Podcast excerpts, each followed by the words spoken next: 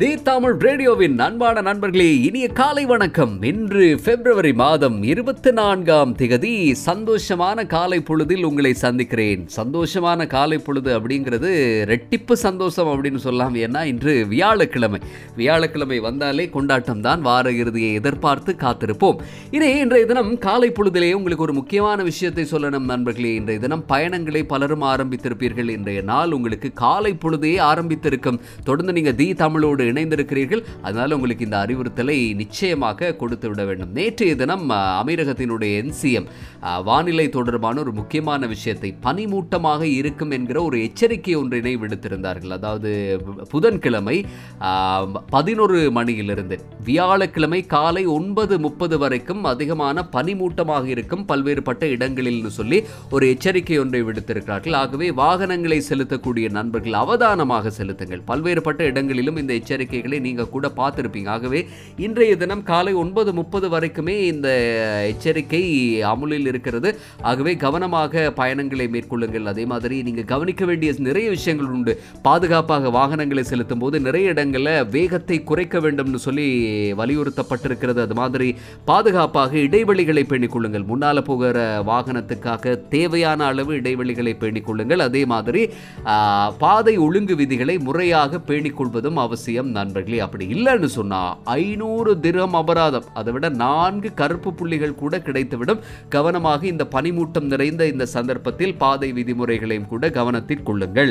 அடுத்து உங்களுக்கு தெரியும் நேற்றைய தினமே உங்களோடு நான் பகிர்ந்திருக்க வேண்டும். உலகத்தினுடைய மிகவும் பிஸியான விமான நிலையமாக மீண்டும் துபாய் சர்வதேச விமான நிலையம் பெயர் பெற்றிருக்கு. ரெண்டாயிரத்தி இருபத்தோராம் ஆண்டுக்கான உலகின் மிகவும் பிஸியான ஏர்போர்ட் அப்படின்னு சொல்லி பெயர் கிடைத்திருக்கிறது துபாய் சர்வதேச விமான நிலையத்துக்கு.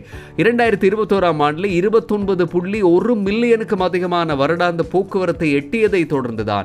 எட்டாவது ஆண்டா சர்வதேச பயணிகள் எண்ணிக்கையில் உலகத்தின் மிகவும் பிஸியான விமான நிலையமாக அமீரகம் பெயர் பெற்றிருக்கிறது. தொடர்ந்து இணைந்திருப்போம். இன்றைய தினமும் தி தமிழ் ரேடியோவின் நியூஸ் டுடே காலை நேர நிகழ்ச்சியோடு இன்னும் நிறைய விஷயங்களை தொடர்ந்து நிகழ்ச்சியில் உங்களோட பேச போறோம். இரண்டாவது மனத்தியாலத்தில் அமீரகத்தில் இன்னும் ஒரு கண்காட்சி நடக்க போகுது. மூன்று நாட்களுக்கு அபுதாபியில். அது எக்ஸ்போ டுவெண்ட்டி டுவெண்ட்டி அல்ல இன்னும் ஒரு முக்கியமான கண்காட்சி. வாகன பிரியர்கள் நிச்சயம் விரும்ப போகிற ஒரு கண்காட்சியாக இருக்க போது அது தொடர்பான தகவல் உங்களுக்காக இந்த நிகழ்ச்சியில் காத்திருக்கிறது. தொடர்ந்து இணைந்திருப்போம். தி தமிழ் ரேடியோவில் ஒரு கப் உற்சாகம். ஒரு கப் உற்சாகம். அன்பான நண்பர்களே ஒவ்வொரு புது வருஷமும் பிறக்கும் போது பலருக்குள்ளும் கவலைகள். எனக்கு வயதாகி கொண்டே போகிறது. நான் வாழ்க்கையில என்ன சாதிக்க போறேன்? இத்தனை வயதாகி விட்டது இனிமேல் நான் என்ன சாதிக்க போகிறேன்? இந்த மாதிரியான பல்வேறு விதமான கவலைகள் பலருக்குள்ளும் வந்து விடுவதுண்டு. இது புது வருஷத்துக்கு மாத்திரமல்ல ஒவ்வொரு பிறந்த தினத்தின் போது கூட பலரும் சந்தோஷமா இருக்க மாட்டாங்க. ஏன் இந்த மாதிரி இருக்கீங்கன்னு கேட்டா பிறந்த தினத்தின் போது கவலையா இருக்கிறதுக்கு காரணம் வயது கூடிக்கொண்டே போகுது அப்படின்னு கூட பலர் சொல்வதுண்டு. வயது என்பது வெறுமனே ஒரு நம்பர் ஒரு எண் மாத்திரம்தான் அப்படிங்கிறத நாங்கள் புரிந்து கொள்ள வேண்டும். வரலாற்றில் நிறைய மனிதர்களுடைய வாழ்க்கை இதுக்கு நல்ல உதாரணம். இது பேசுறதுக்கும் சொல்றதுக்கும் ரொம்ப நல்லா இருக்கும். ஆனால் யதார்த்தத்தில் பார்க்கறதுக்கு ரொம்ப கஷ்டமான ஒரு விஷயம்னு கூட பலர் சொல்லலாம். ஆனால் நான் உங்களுக்கு சில உதாரணங்களை சொல்கிறேன் இந்த உதாரணங்களோடு அவர்களுடைய வாழ்க்கையை எடுத்து பார்த்தீங்கன்னா நாம ஆச்சரியப்படும் விதத்தில் இருக்கும். லார்ட் ஆஃப் த ரிங் படம் நீங்க பார்த்துருப்பீங்க இதனுடைய எழுத்தாளர் ஜேஆர்ஆர் டால்கின் இவர் இந்த லார்ட் ஆஃப் த ரிங் வெளியாகும் போது அதை எழுதிய அவருடைய வயது எத்தனை தெரியுமா? அறுபத்தி இரண்டு வயது அறுபத்தி இரண்டு வயதான ஒருவராக இருந்திருக்கிறார். அதுபோல உலகம் முழுவதும் மிக பிரபலமான இந்த ரெஸ்டாரண்ட் கேஎஃப்சி என்று சொல்லப்படக்கூடிய ரெஸ்டாரண்ட் உங்களுக்கு நல்லாவே தெரியும். சாண்டஸ் அதை உருவாக்கும் போது அவருக்கு வயது அறுபத்தொன்று. அவர் ஓய்வு பெற்றதுக்கு பிறகு என்ன செய்யலாம் அப்படின்னு பலவிதமான முயற்சிகளை மேற்கொண்டு பார்த்தார். அத்தனையும் நிராகரிக்கப்பட்ட சந்தர்ப்பத்தில் இறுதியாக அவருடைய ரெசிபி ஒன்று அவருக்கு கை கொடுத்தது.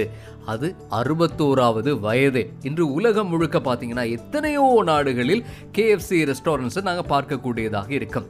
ஜே கே ரோலிங் ஹாரி போட்டரினுடைய எழுத்தாளர். அவங்க ஹாரி போட்டர் நாவலை எழுதி முடிக்கிற போது அவங்களுக்கு வயது முப்பது. இப்போ நான் சொல்லக்கூடிய வயதுகள் எல்லாம் பாருங்க முப்பது அறுபது. இந்த வயதுகளிலும் சாதிக்கலாம். முப்பது வயதாயிருச்சு இதற்கு பிறகு நான் எப்படி படிக்க முடியும் என்று நினைக்கிறவர்கள் கொஞ்சம் சிந்திக்க வேண்டும். கனடாவில் கூட நல்ல உதாரணங்கள் உண்டு. அதுவும் முக்கியமாக ஒரு ஆசிரியர் அண்மையில் கூட அந்த செய்தி வெளியாகி இருந்தது அறுபது வயதை கடந்த நிலையில் இருந்த ஒரு ஆசிரியர் பட்டம் பெற்றார் அப்படிங்கிற ஒரு செய்தி கூட அண்மையில் வெளியானதை ஞாபகப்படுத்தலாம். லியனார்டோ டாவின்சி அவர் ஐம்பத்தொரு வயதாக இருக்கும்போது தான் மொனாலிசா ஓவியத்தை வரைந்து முடித்தார்.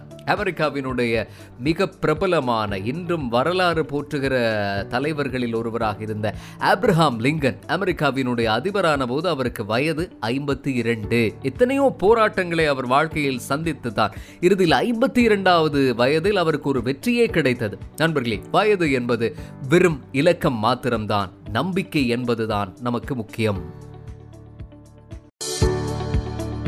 தி தமிழ் ரேடியோவில் நியூஸ் டுடே காலை நேர நிகழ்ச்சியோடு இணைந்திருக்கிறோம். சந்தோஷமாக வியாழக்கிழமை காலை பொழுது இப்போ புலர்ந்திருக்கிறது. மீண்டும் ஒரு ஞாபகப்படுத்தல். ஏற்கனவே நிகழ்ச்சி ஆரம்பிக்கும் போதே உங்களுக்கு சொல்லியிருந்தேன். இன்றைய தினம் காலை பொழுது அதிகமாக பனிமூட்டமாக இருக்க போகிறது. நேற்றைய தினமே அமீரகத்தினுடைய தேசிய வானிலை மையம் இது குறித்த ஒரு எச்சரிக்கை ஒன்றை விடுத்திருந்தாங்க. புதன்கிழமை இரவு பதினோரு மணியிலிருந்து இன்று காலை ஒன்பது முப்பது வரை அதிக பனிமூட்டமாக இருக்க போகிறது அப்படிங்கிற ஒரு எச்சரிக்கை ஏற்கனவே விடுக்கப்பட்டது. ஆகவே அதில் அதிக கவனம் செலுத்துங்க. நிறைய இடங்களில் வந்து வேகத்தை நீங்கள் குறைக்கணும். அது மாதிரி முன்னால் போகிற வாகனத்துக்கு இடையில் சரியான பாதுகாப்பான இடைவெளியை பேணணும். இதெல்லாம் மிகவும் அவதானமாக நீங்கள் கடைபிடிக்க வேண்டிய ஒழுங்குகள். இது மாதிரி பாதை ஒழுங்குமுறைகளை இந்த பனிமூட்டம் நிறைந்த சூழ்நிலையில் கடைபிடிக்க தவறினா உங்களுக்கு தெரியும் ஐநூறு திரகம் அபராதம் அது மாதிரி நான்கு கருப்பு புள்ளிகள் கூட கிடைக்க வாய்ப்பு இருக்கு. அடுத்து நிகழ்ச்சியில் நாங்கள் இன்னும் சில விஷயங்கள் அமீரகத்திலிருந்து கிடைக்கக்கூடிய இன்னும் சில விஷயங்களை உங்களோட பகிர்ந்து கொள்ள போகிறோம் நண்பர்களே அதில் முதலாவது ஒரு தகவல் இருக்கிறது உங்களுக்கு தெரியும். நேற்றைய தினம் அனிருத்தினுடைய இசை நிகழ்ச்சி நடந்தது எக்ஸ்போ டுவெண்ட்டி டுவெண்ட்டியில் தொடர்ந்து ஏஆர் ரஹ்மான் இசை நிகழ்ச்சிகளை நடத்தி கொண்டு தான் இருக்கிறார். ஃபிர்தவுஸ் ஆர்கெஸ்ட்ராவோடு இணைந்து அவர் அதனை வழி நடத்தி கொண்டு இசை நிகழ்ச்சிகளை நடத்தி கொண்டிருக்கிறார். இந்த எக்ஸ்போ டுவெண்ட்டி டுவெண்ட்டி உங்களுக்கு தெரியும் அக்டோபர் முதலாம் தேதி தொடங்கியது.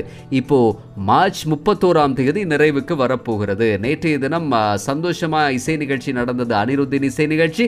அதே போல இளையராஜாவினுடைய இசை நிகழ்ச்சி கூட நடக்க போகுது. மார்ச் ஐந்தாம் தேதி இரவு ஒன்பது மணிக்கு எக்ஸ்போவினுடைய ஜுபிலி பார்க்கில் தான் இந்த இசை நிகழ்ச்சி நடத்தப்பட இருப்பதாக சொல்லப்படுது. ஆக eighty kids ninety kids two K கிட்ஸ்னு சொல்லி அத்தனை பிரிவுகளையும் கவர் செய்து விட்டது இந்த எக்ஸ்போ அப்படின்னு தான் சொல்லக்கூடியதாக இருக்கு. முப்பத்தோராம் தேதி எக்ஸ்போ கண்காட்சி நிறைவுக்கு வரப்போகிறது.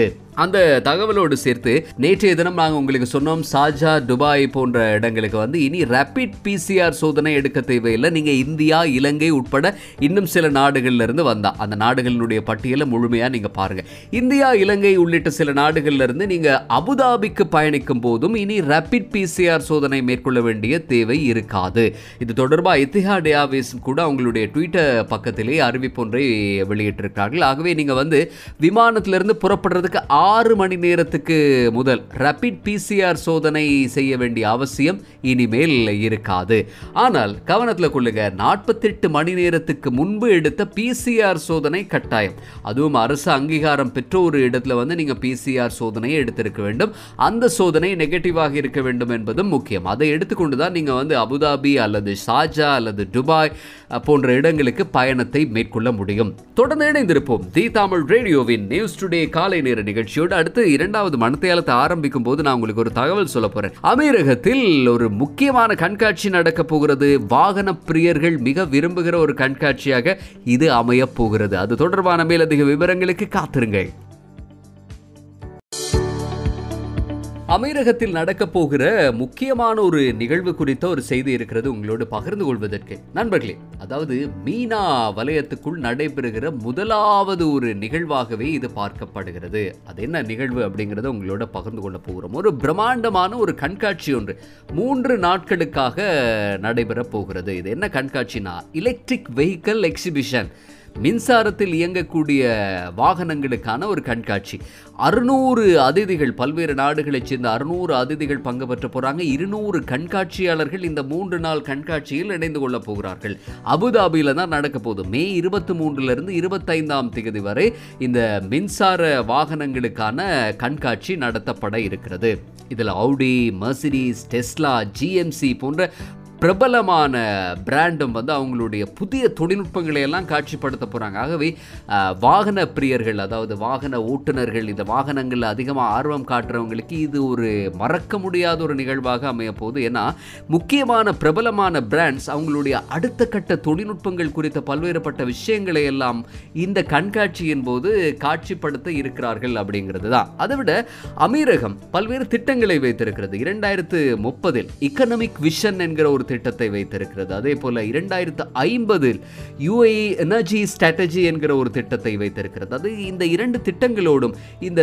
மின்சாரத்தில் இயங்கக்கூடிய கார்களுக்கும் ஒரு முக்கியமான பங்கு இருக்கிறது. வருங்காலத்தில் வந்து மின்சாரத்தில் இயங்கக்கூடிய கார்களுக்கு மிகப்பெரிய ஒரு சந்தை வாய்ப்பு நிலவப் போகிறது என்பது உறுதியான விஷயம். அதை விட இன்னும் ஒரு முக்கியமான விஷயத்தையும் உங்களுக்கு நான் சொல்லணும். இந்த கோப் டுவெண்ட்டி எயிட் அதாவது பருவநிலை மாநாட்டினுடைய இருபத்தெட்டாவது அமர்வு இந்த முறை அமீரகத்தில் அமீரகத்தில் தான் நடைபெற போகிறது அதுவும் இரண்டாயிரத்து இருபத்தி மூன்றாம் ஆண்டு நடைபெற போகிறது இந்த நிகழ்வு. ஆகவே இது போன்ற நிகழ்வுகள் நடைபெறுகிற சந்தர்ப்பத்தில் இது போன்ற மின்சாரத்தில் இயங்கக்கூடிய சூழலுக்கு தீங்கு ஏற்படுத்தாத வாகனங்களினுடைய கண்காட்சி நடத்தப்படுவதும் வரவேற்கப்படக்கூடிய ஒரு விஷயமாகவே மாறியிருக்கிறது. தொடர்ந்து கேளுங்க தி தமிழ் ரேடியோவின் நியூஸ் டுடே காலை நேர நிகழ்ச்சி. நண்பர்களே அடுத்து நாங்க நிகழ்ச்சியில் என்னை அறிந்தால் படத்திலிருந்து ஒரு பாடல் கேட்க போறோம். அஜித்தின் திரைப்படத்திலிருந்து ஹரிஷ் ஹாரிஸ் ஜெயராஜின் இசை. அடுத்த நிகழ்ச்சியில ஒரு நாடு அந்த நாட்டில் இருக்கக்கூடிய அனைத்து மக்களுக்கும் ஒட்டுமொத்த சனத்தொகைக்குமே கோவிட் சோதனை மேற்கொள்ள போறாங்களாம். இது எப்படி சாத்தியப்பட போகிறது? அது எந்த நாடு? முழுமையான தகவல் உங்களுக்காக வரப்போகிறது.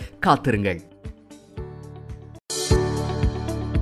கொரோனா பரவத் தொடங்கிய காலத்தில் உலக சுகாதார நிறுவனம் சொன்ன முக்கியமான வாசகம் உங்களுடைய ஞாபகத்தில் இருக்கா? Test test. டெஸ்ட். இந்த வாசகத்தை தான் திரும்ப திரும்ப உலக சுகாதார நிறுவனம் சொல்லியது. அதே மாதிரி உலகத்தின் பல்வேறுபட்ட நாடுகள் அரசாங்கங்கள் எல்லாம் இது போல நிறைய சோதனைகளை தான் செய்தாங்க. பிசிஆர் சோதனைகளை செய்து மிக முக்கியமாக கோவிட் தொற்றுக்குள்ளானவர்களை அடையாளப்படுத்தி கொண்டார்கள். ஆனால் இந்த வாரம் இரண்டு நாடுகளில் எடுக்கப்பட்ட சில முடிவுகள் குறித்து சொல்கிறேன். இரண்டு வருடங்கள் கழித்து உலக சுகாதார நிறுவனம் ஆரம்பத்தில் சொன்ன அந்த விஷயத்தை தீவிரமாக மேற்கொள்ளுகிற இரண்டு நாடுகள். இதனுடைய பின்னணி என்னவாக இருக்க போகிறது என்பது குறித்து பேசலாம். பிரிட்டனினுடைய பிரதமர் பாரிஸ் ஜான்சன் ஒரு அறிவிப்பொன்றை விடுக்கிறார். கோவிடோடு வாழ பழகுங்கள். இந்த திட்டத்துக்கு எல்லோரும் உதவ வேண்டும் அப்படின்னு சொல்லி. லிவிங் வித் கோவிட் என்கிற ஒரு ஸ்ட்ராட்டஜியை பயன்படுத்த போகிறாங்க வரக்கூடிய நாட்களில். இவர் இந்த ஸ்ட்ராட்டஜியை ஆரம்பிக்க போகிற இந்த சந்தர்ப்பத்தில் கோவிட் கட்டுப்பாடுகள் எல்லாவற்றையும் தளர்த்த போகிறார். இப்படி அத்தனை கோவிட் கட்டுப்பாடுகளையும் தளர்த்தி விட்டு லிவிங் வித் கோவிட் என்கிற அவருடைய இந்த திட்டத்தை நடைமுறைப்படுத்த போகிற இந்த நேரத்தில் தான் கடந்த ஞாயிற்றுக்கிழமை இங்கிலாந்தின் மகாராணி கூட கோவிட் தொற்றுக்கு உள்ளாகி இருந்தார். ஜான்சனினுடைய இந்த திட்டத்தின்படி மக்கள் சுயமாக பொறுப்புகளை ஏற்றுக்கொள்ள வேண்டும் என்பதையும் குறிப்பிட்டிருக்கிறார். சுயமா நீங்க உங்களை பாதுகாத்துக் கொள்ள வேண்டும். உங்களுக்கு தொற்று ஏற்பட்டால் ஏனையவர்களுக்கு அது பரவாத வண்ணம். நீங்க உங்களை சுய தனிமைப்படுத்திக் கொள்ள வேண்டும். ஒவ்வொருவருக்கும் இதில் இப்ப பொறுப்பு இருக்குன்னு சொல்லி அவர் மக்களுக்கே பொறுப்புகளை விட்டுவிட்டார். அதை விட முக்கியமான ஆரம்பத்தில் சொன்ன மாதிரி உலக சுகாதார நிறுவனம் சொன்னது போல அதிகமான சோதனைகளை இப்போது இரண்டு வருடங்கள் கழித்து பிரிட்டன் மேற்கொள்ள போகிறது. முக்கியமா இரண்டு மில்லியனுக்கும் அதிகமான சோதனைகளை ஒரு நாளில் மேற்கொண்டதுக்கு கூட திட்டமிட்டிருக்கிறார்கள் என்கிற தரவுகள் கூட கிடைக்கிறது. ஆனால் இன்னும் ஒரு பக்கத்தில் ஜான்சனினுடைய இந்த நடவடிக்கைகளுக்கு பல்வேறுபட்ட தரப்பினரும் எதிர்மறையான விமர்சனங்களை முன்வைத்துக் கொண்டிருக்கிறார்கள். இது கோவிட் பரவுவதற்கு அதிக வாய்ப்புகளை இன்னும் உருவாக்கப் போகிறது என்று கூட சிலர் சொல்றாங்க. இதே மாதிரியான ஒரு நிலையில் தான் ஹாங்காங்கும் இருக்கிறது. ஹாங்காங் என்ன செய்ய போறாங்க தெரியுமா? கடந்த செவ்வாய்க்கிழமையே தொடங்கிட்டாங்க. மார்ச் மாதத்துக்குள்ள அந்த நாட்டினுடைய மொத்த சனத்தொகையையும் சோதனை செய்ய போறாங்க. ஏழு புள்ளி ஐந்து மில்லியன் மக்கள் வசிக்கக்கூடிய ஹாங்காங்கில் வந்து எல்லா மக்களுக்கும் சோதனை நடத்தப்பட போகுது. ஒரு நாளில் ஒரு மில்லியனுக்கும் அதிகமான சோதனைகளை கூட செய்வதற்கு ஹாங்காங் இப்போதே தயாராகி வருகிறது. ஆகவே இதன் மூலமாக கோவிட் தொற்று அதுபோல் உருமாறி இன்னும் பல வைரஸ்கள் தொடர்பாகவும் அறிந்து கொள்றதுக்கான வாய்ப்புகள் கூட கிடைக்கலாம் அப்படிங்கிறத பலரும் சொல்கிறார்கள். விக்ரம் வேதா படத்திலிருந்து ஒரு பாடல் இருக்கு அடுத்த நிகழ்ச்சியில். ரஷ்ய உக்ரைன் பதட்டம் குறித்த மேலதிகமான சில தகவல்கள் உண்டு. உங்களோட பகிர்ந்து கொள்றதுக்கு இன்றும் காலை நேர நிகழ்ச்சியில். நண்பர்களே இப்போ ஜோ பைடன் பேச்சுவார்த்தைக்கு தயாரில்லை. இப்போது இனிமேல் பேச்சுவார்த்தைக்கு வாய்ப்பில்லை என்ற மாதிரி ஒரு கருத்தை தெரிவித்திருக்கிறார். அதற்கான காரணம் என்ன அப்படின்னு பார்த்தீங்கன்னா ரஷ்யாவினுடைய அதிபராக இருக்கக்கூடிய புட்டின் உக்ரைனின் பிரிவினைவாத குழுக்கள் இரண்டு குழுக்கள் இருக்கு. அந்த இரண்டு குழுக்களும் இரண்டு விதமான நிலப்பகுதிகளை ஆக்கிரமித்துக் கொண்டிருக்கிறார்கள். இந்த இரண்டு பிரிவினைவாத குழுக்களையும் அங்கீகரித்திருப்பதனுடைய பின்னணியில் தான் இப்போது பேச்சுவார்த்தைகள் எல்லாம் மீண்டும் மிகப்பெரிய ஒரு இக்கட்டான நிலையை அடைந்து விட்டன இனிமேல் பேச்சுவார்த்தைகள் வாய்ப்பில்லை அப்படிங்கிற ஒரு நிலை கூட உருவாகி இருக்கிறது.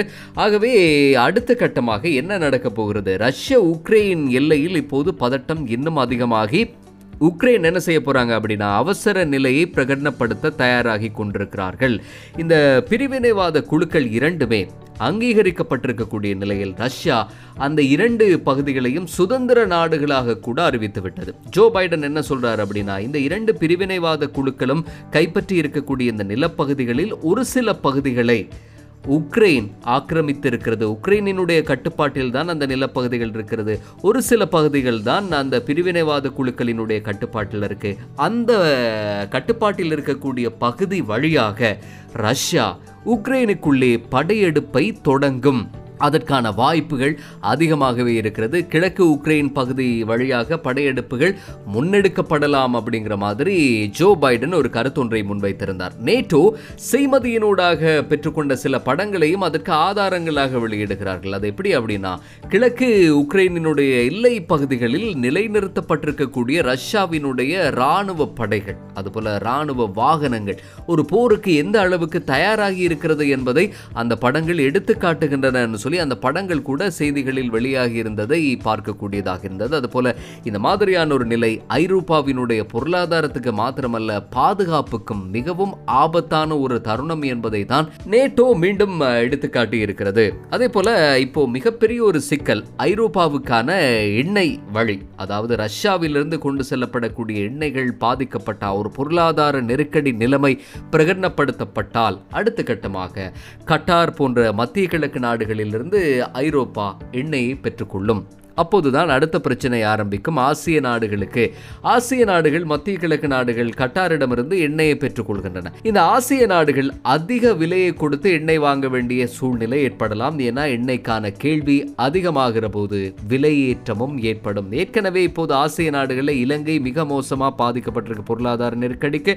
இந்தியாவிலும் கூட ப- பெட்ரோல் மற்றும் டீசலினுடைய விலைகள் தொடர்ந்து அதிகரிக்கப்படுது. இந்த மாதிரியான ஒரு நேரத்தில் ரஷ்ய உக்ரைன் எல்லையில் இருக்கிற பதட்டம் இன்னும் இந்த நிலையை மோசமடைய செய்யும் என்று எதிர்பார்க்கக்கூடியதாக இருக்கும்.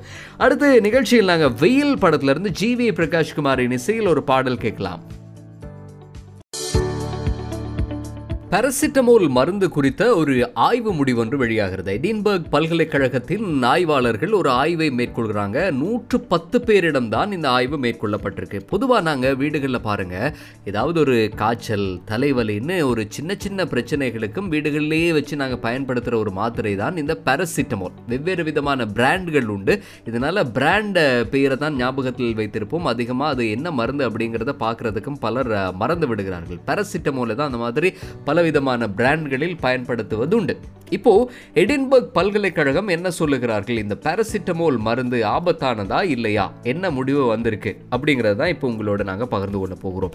நீண்ட காலத்துக்கு இந்த பாராசிட்டமோலை பயன்படுத்தும் போது ரத்த அழுத்தம் அதிகரிக்கிறதுக்கான வாய்ப்பு இருக்கு அப்படிங்கிறத சொல்றாங்க. ஏற்கனவே உயர் ரத்த அழுத்தம் கொண்டவங்களுக்கு மாரடைப்பு பக்கவாதம் போன்றவை கூட ஏற்படுறதுக்கான அபாயம் அதிகரிக்கக்கூடும்னு சொல்லி எடின்பர்க் பல்கலைக்கழகத்தினுடைய ஆய்வு முடிவு உறுதிப்படுத்தி சொல்லியிருக்கிறது. அவங்க நூற்று பத்து பேரிடம் ஆய்வை மேற்கொள்கிறாங்க அவங்களில் மூன்றில் இரண்டு பங்கை சேர்ந்தவர்கள் உயர் ரத்த அழுத்தத்துக்கு மாத்திரை உட்கொள்பவர்கள். அதே போல அந்த ஆய்வில் அனைவரும் இரண்டு வாரம் வரை நாளொன்றுக்கு நான்கு முறை ஒரு கிராம் பாராசிட்டமோல் மருந்தை உட்கொள்கிறார்கள். அவர்கள் பின்னர் மேலும் இரண்டு வாரங்களுக்கு பாராசிட்டமோல் மருந்தை உட்கொள்ளவில்லை. பாராசிட்டமோலை உட்கொள்ளும் போது தனிநபர்களுடைய இரத்த அழுத்தம் அதிகரிக்கிறது என்கிற ஒரு முடிவை எடின்பர்க் பல்கலைக்கழகத்தினுடைய ஆய்வாளர்கள் அந்த சோதனையிலே எடுக்கிறாங்க. அதுபோல மாரடைப்பு பக்கவாதம் ஏற்படுறதுக்கான முக்கிய அறிகுறி என்று நிபுணர்கள் இதை சொல்லுகிறார்கள். நீண்ட கால பராமரிப்புக்காக இப்படி தொடர்ச்சியாக நீங்கள் வந்து காய்ச்சலோ தலைவலியோ ஏதோ ஒரு வலின்னு சொல்லி பாராசிட்டமோல் மருந்தை பயன்படுத்துகிற போது அதனுடைய ஆபத்தையும் பலனையும் கூட பரிசீலனை செய்கிறது ரொம்ப அவசியம் அப்படின்றத சொல்லப்பட்டிருக்கு. மருத்துவர்களும் இது குறித்து கவனம் செலுத்துங்கள் என்று சொல்லி எடின்பர்க் ஆய்வு முடிவு சொல்லுகிறது. இது தொடர்பாக பிபிசியினுடைய நிபுணர்களும் ஒரு செய்தி ஒன்றை அந்த ஆய்வோடு இணைத்து ஒரு செய்தி ஒன்றை வெளியிட்டிருந்ததையும் பார்க்கக்கூடியதாக இருந்தது. சிலர் முடிவுகளை உறுதி செய்யறதுக்காக இன்னும் கூடுதலான ஆய்வுகள் தேவை. இந்த இந்த ஆரம்ப கட்ட முடிவை மாத்திரம் வைத்து ஒரு நிலைப்பாட்டுக்கு வந்துட முடியாது. இன்னும் அதிகமான ஆய்வுகள் இது தொடர்பாக செய்யப்பட வேண்டும் என்றும் சொல்லியிருக்காங்க Sports today. Sports today. இப்போது இணையதளங்களில் ஒரு செஸ் மாஸ்டர் தொடர்பான செய்தி வருது. அதுவும் தமிழகத்தைச் சேர்ந்த ஒரு வீரர் அப்படின்னு எல்லாம் செய்திகள் வருது. நீங்க ஸ்க்ரோல் செய்து கொண்டே போகும்போது இந்த செய்தியை படிக்காம போயிடாதீங்க. கொஞ்சம் நிறுத்தி அந்த செய்தியை படிங்க. ஏன்னா வளர்ந்து வருகிற ஒரு எதிர்கால நட்சத்திரத்தை நீங்கள் நிச்சயமாக அறிந்து கொள்ளப் போகிறீர்கள். பிரக்ஞானந்தா இவர் தான் இந்த புதிய செஸ் கிராண்ட் மாஸ்டராக பார்க்கப்படுகிறவர். அதுக்கு காரணம் இருக்கிறது என்ன காரணம் தெரியுமா?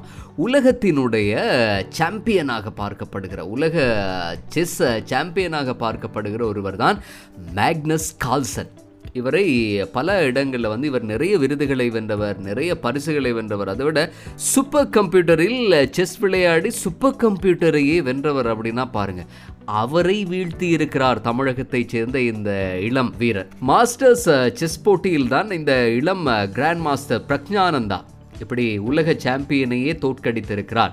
இந்த போட்டிகள் ஆன்லைன் வாயிலாகத்தான் நடந்திருக்கிறது. பதினாறு வீரர்கள் இதில் பங்கேற்றிருக்காங்க. எட்டாவது சுற்றில் சென்னையைச் சேர்ந்த இந்த இளம் கிராண்ட் மாஸ்டர் பிரக்ஞானந்தா. உலக சாம்பியனான நம்பர் ஒன் வீரரான நோர்வேயினுடைய மேக்னஸ் கால்சனை எதிர்கொண்டிருக்கிறாரு. அவர் இந்த சுற்றுக்களில் வந்து முப்பத்தொன்பதாவது நகர்த்தல்லையே வெற்றி கொண்டதும் ஒரு முக்கியமான விஷயமாக பார்க்கப்பட்டு வருவது குறிப்பிடத்தக்கது. ஆக பதினாறு வயதையான பிரக்ஞானந்தாவுக்கு இன்னும் நீண்ட தூர பயணம் காத்திருக்கிறது. அதுக்காக இப்போவே வந்து இந்தியாவினுடைய பிரதமர் வாழ்த்து சொல்லியிருக்கார் தமிழகத்தினுடைய முதலமைச்சர் அது மாதிரி நட்சத்திரங்கள் வீரர்கள் விளையாட்டு வீரர்கள் பிரபலமான விளையாட்டு வீரர்கள் கூட தங்களுடைய ட்விட்டர் பக்கங்களில் இவருக்கு வாழ்த்துக்களை பகிர்ந்து கொண்டதை பார்க்கக்கூடியதாக இருந்தது. தி தமிழ் ரேடியோ சார்பாக கிராண்ட் மாஸ்டர் பிரக்ஞானந்தாவுக்கு நாங்களும் வாழ்த்துக்களை சொல்லலாம். தமிழகத்தினுடைய எதிர்கால நம்பிக்கை நட்சத்திரமாக இப்போதே பார்க்கப்படுகிற ஒரு வீரர் நீண்ட தூர பயணத்துக்கு தயாராகிறார். அவருக்கு வாழ்த்துக்கள் சொல்வோம். தொடர்ந்து கேளுங்க தி தமிழ் ரேடியோவில் நியூஸ் டுடே நிகழ்ச்சி. அடுத்து ஹாரிஸ் ஜெயராஜின் இசையில் வேட்டையாடு விளையாடு படத்திலிருந்து ஒரு பாடல்.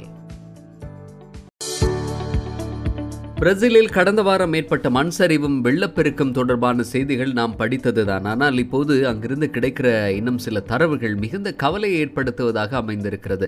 நேற்றைய தினம் வரை பாருங்க இந்த பிரேசிலில் கடந்த வாரம் ஏற்பட்ட இந்த வெள்ளப்பெருக்கம் மண் சரிவும் கிட்டத்தட்ட நூற்று எண்பத்தாறு பேரினுடைய உயிரை பறித்துவிட்டது அப்படிங்கிற செய்தி நேற்றைய தினம் கிடைக்கிறது. நூற்று எண்பத்தாறு பேர் இதுவரையில் இந்த மண் சரிவினாலும் வெள்ளப்பெருக்கினாலும் உயிரிழந்திருக்கிறார்கள் அப்படிங்கிற தகவல் ஒன்று வெளியாகி இருக்கிறது இந்த மாதிரி ஒரு சில மணி நேரங்களில் ஒரு மாதத்தில் கிடைக்க வேண்டிய மொத்தமான மழையும் கிடைத்தது தான் திடீர்னு சொல்லி ஒரு வெள்ளப்பெருக்கம் அதுபோல் மண் சரிவும் ஏற்படுறதுக்கு காரணமாக அமைந்தது. அதுபோல் இன்னும் நிறைய பேரை தேடிக்கொண்டிருக்கிறார்கள் கிட்டத்தட்ட ஒரு அறுபத்தொன்பது பேரை இன்னும் காணவில்லைன்னு சொல்லி சொல்லியிருக்காங்க. அதனால் மீட்பு பணியாளர்கள் அவர்களை தேடிக்கொண்டிருக்கிறார்கள் அங்கே இருக்கக்கூடிய மண் சரிவு இடம்பெற்ற இடங்களில் சேற்று மண்ணை தோண்டி அது மாதிரி வீட்டு வீடுகள் வந்து இடிந்து விழுந்திருக்கிறது. நிறைய வீடுகள் தரைமட்டமாகி இருக்கிறது. அந்த இடிபாடுகளுக்குள் சிக்கியிருக்கக்கூடுமான்னு சொல்லி எல்லா இடங்களிலும் தேடுதல் நடவடிக்கை நடவடிக்கைகள் தொடர்ந்து கொண்டு தான் இருக்கு. இது ரொம்ப ஒரு அழகான நகரம் நண்பர்களே. பெட்ரோபொலிஸ் அப்படின்னு சொல்லுவாங்க. பிரசிலில் இருக்கக்கூடிய இந்த நகரத்தை. இது ரொம்ப அழகான நகரம் மாத்திரமல்ல கிட்டத்தட்ட ஒரு மூன்று லட்சம் மக்கள் வாழக்கூடிய ஒரு வரலாற்று சிறப்புமிக்க நகரமாகவும் இது பார்க்கப்படுகிறது.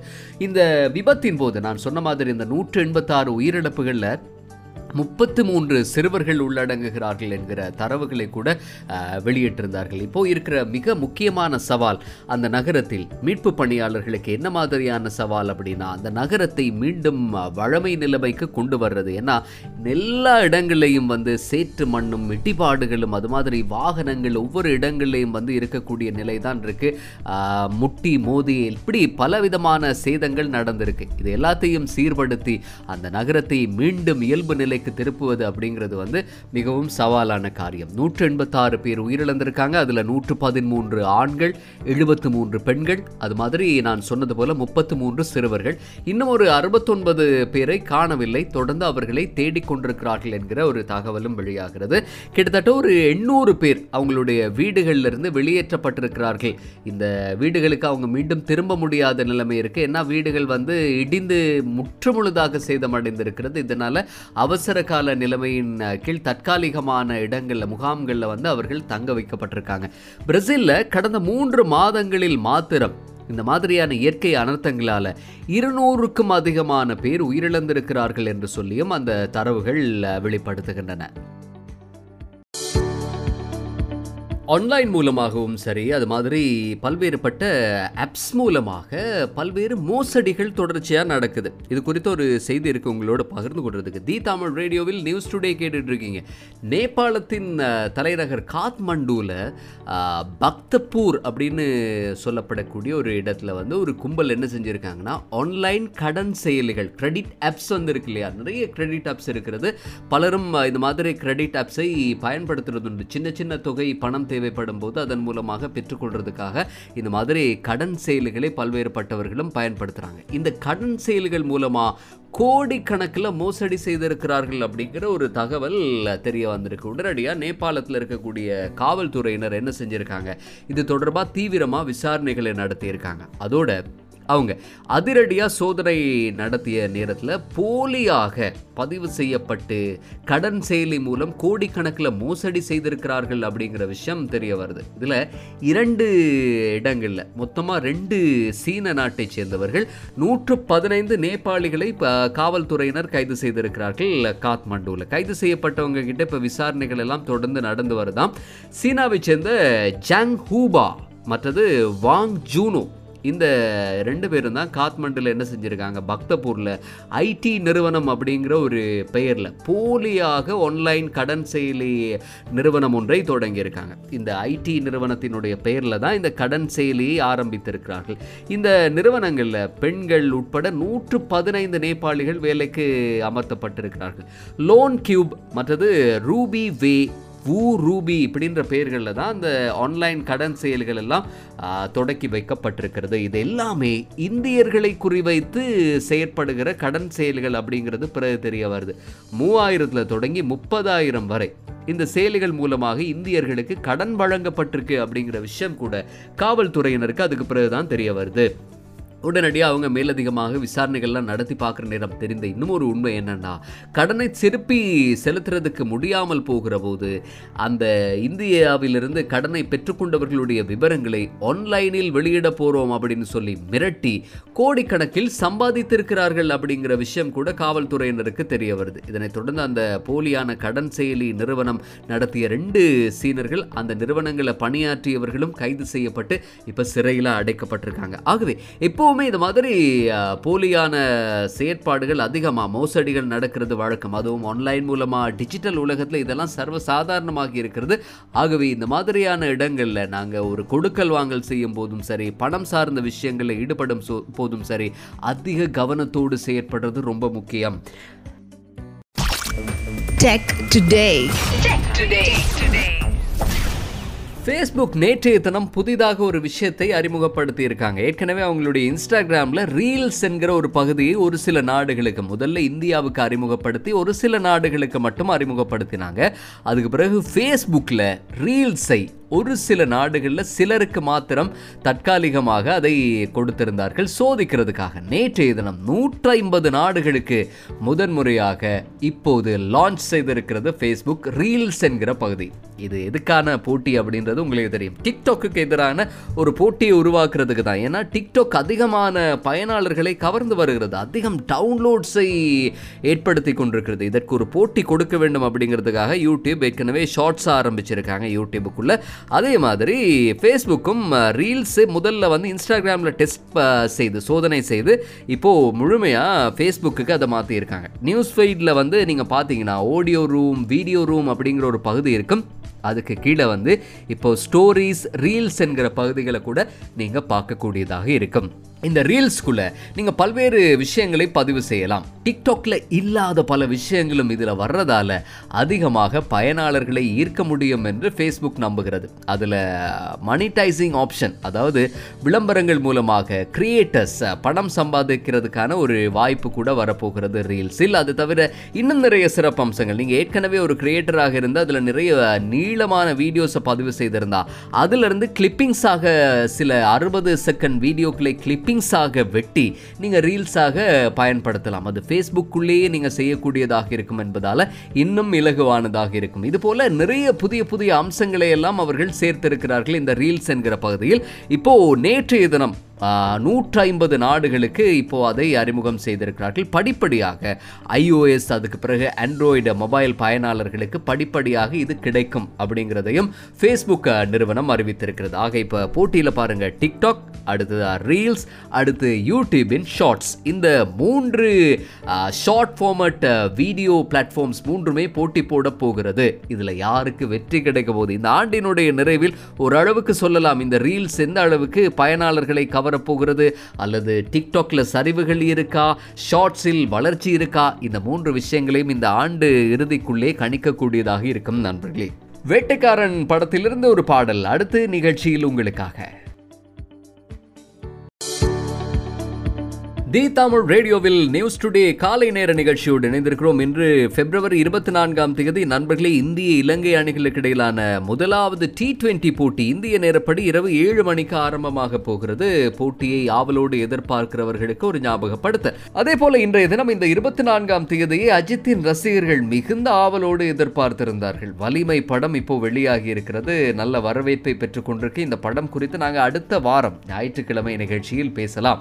அமீரினுடைய அடுத்த படம் குறித்து சில தகவல் இருக்கு உங்களோட பகிர்ந்து கொண்டதுக்கு ஒன்பது வருஷங்களுக்கு பிறகு மீண்டும் இயக்குனராகிறார் அமீர் அப்படிங்கிற செய்திகள் நீங்க நிறையவே படிச்சிருப்பீங்க. தேசிய விருது வென்ற இயக்குனர் வெற்றிமாறன் தான் இந்த இறைவன் மிகப்பெரியவன் என்கிற அமீரினுடைய அடுத்த படத்துக்கான கதை வசனம் எழுதியிருக்கிறார் அப்படிங்கிற ஒரு செய்தி கிடைக்கிறது. அதே போல யுவன் சங்கர் ராஜா தான் இசையமைக்கிறார்.